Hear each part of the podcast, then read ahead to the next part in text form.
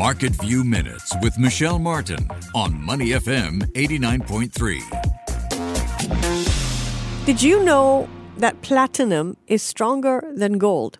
A platinum ring is less likely to break than a gold one. Well, platinum is also performing better than gold in the financial markets right now. It's up more than 18% since the start of the year, while gold has actually lost value during the same period.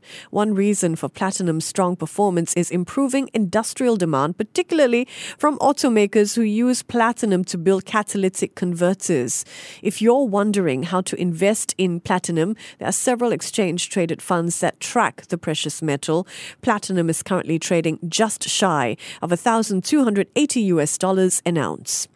Next, let's look at electric vehicles. While Tesla's shares continue to surge, they've risen fivefold over the past year. More and more companies are entering the electric vehicle space, and one of the latest is Japan's Idemitsu Kosan. The oil company has announced plans to market an electric vehicle this year. It's the first non-car maker to enter Japan's EV market.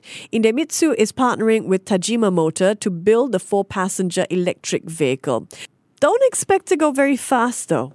The car's top speed will be just 60 kilometers per hour. Idemitsu shares, meanwhile, are up more than 20% since the beginning of the year.